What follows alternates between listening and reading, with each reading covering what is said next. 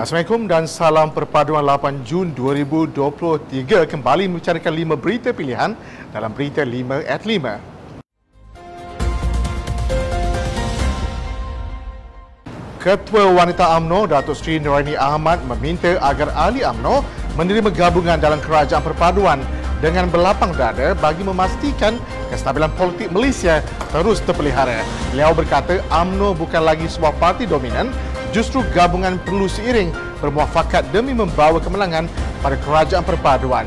Beliau yang berucap ketika menyampaikan ucapan dasar sempena Perhimpunan Agung AMNO berkata, AMNO bukan sahaja perlu memastikan kemenangan Barisan Nasional tetapi juga perlu membantu rakan-rakan parti dalam gabungan kerajaan memenangi kerusi masing-masing. Dalam pada itu, beliau turut mengulangi menggesa agar Kapitan AMNO segera menunaikan janji untuk memberi kuota 30% kepada calon wanita AMNO dalam pilihan raya negeri selepas ini.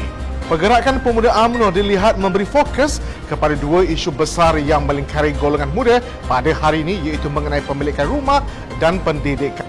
Ketuanya Dr. Muhammad Akmal Saleh berkata, bagi isu pemilikan rumah sebuah jawatan kuasa khas perumahan orang muda di bawah sayap pergerakan pemuda UMNO Malaysia akan ditubuhkan bagi menuntut inisiatif yang segar dan lebih baik. Katanya, menurut statistik bancan 2020 menunjukkan pemilikan rumah di kalangan belia bawah 40 tahun hanya mencecah 44% yang bererti terdapat 56% belia masih tidak mampu memiliki rumah. Jelasnya jika diimbas kembali di bawah pentadbiran Datuk Seri Najib Tun Abdul Razak, beliau telah memperkenalkan polisi dan dasar rumah skim rumah pertamaku yang mana dari 90,000 permohonan yang diluluskan 90% telah diberikan kepada golongan B14 dan belia. Dalam majlis tersebut, pemuda UMNO turut menobatkan Datuk Seri Najib yang juga bekas Perdana Menteri dan Presiden UMNO dengan anugerah tokoh pemuda yang disampaikan oleh Dr. Akmal kepada anak beliau Datuk Muhammad Nizar Najib dan Datuk Muhammad Nasibuddin Najib.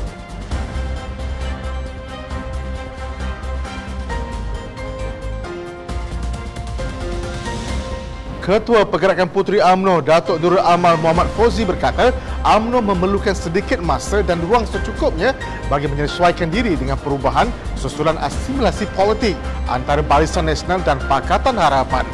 Beliau memaklumkan perkara tersebut dalam ucapannya ketika menyampaikan ucapan dasar pada Perhimpunan Agung Puteri AMNO. Jelas beliau, Puteri AMNO masih canggung dengan perubahan berkenaan biarpun asimilasi atau penyesuaian politik itu bukanlah suatu perkara yang baru. Beliau memaklumkan bahawa puteri sedar banyak negara di dunia hari ini melakukan asimilasi politik bagi menstabilkan kedudukan kerajaan yang turut memberi impak besar kepada perkembangan ekonomi negara. Dalam pada itu, beliau turut menyuruh semua ahli sayap parti agar memperluas perspektif serta memahami hikmah keberadaan AMNO dalam kerajaan perpaduan walaupun memerlukan masa untuk menghadam perubahan. Beliau pada masa sama turut menasihati ahli pergerakan agar menyahut perpaduan yang dihulurkan Pakatan Harapan demi kelangsungan rakyat yang memerlukan kerajaan yang stabil.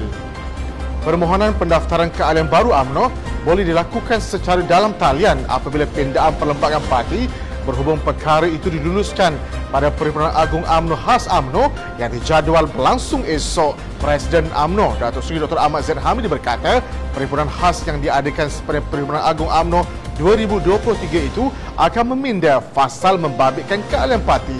Tegasnya, pindaan itu adalah fasal-fasal mengenai permohonan keahlian terdapat satu-satu fasal untuk permohonan yang boleh dibuat secara talian. Apa yang akan dibentangkan dalam Perhimpunan Agung Luar Biasa khas adalah meminda fasal itu untuk dijadikan peraturan. Pindaan yang menjadi peraturan, majlis tertinggi mempunyai kuasa untuk meminda peraturan-peraturan daripada segi permohonan keahlian termasuk mengimprovisikan kaedah permohonan dan kelulusan ahli-ahli parti.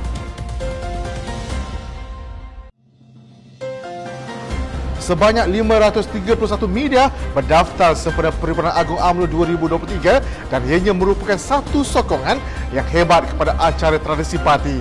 Pengarah Komunikasi Strategik Barisan Nasional, Datuk Sri Ahmad Syabri Cik berkata, Perhimpunan Agung UMNO 2023 merupakan sebuah program yang sudah semestinya menjadi perhatian masyarakat setiap kalinya ia berlangsung. Beliau berkata, UMNO mengucapkan terima kasih kepada semua rakan media yang hadir sempena PAU 2023. PAU 2023 merupakan satu program yang menjadi tumpuan di hati media tempatan dan media luar negara.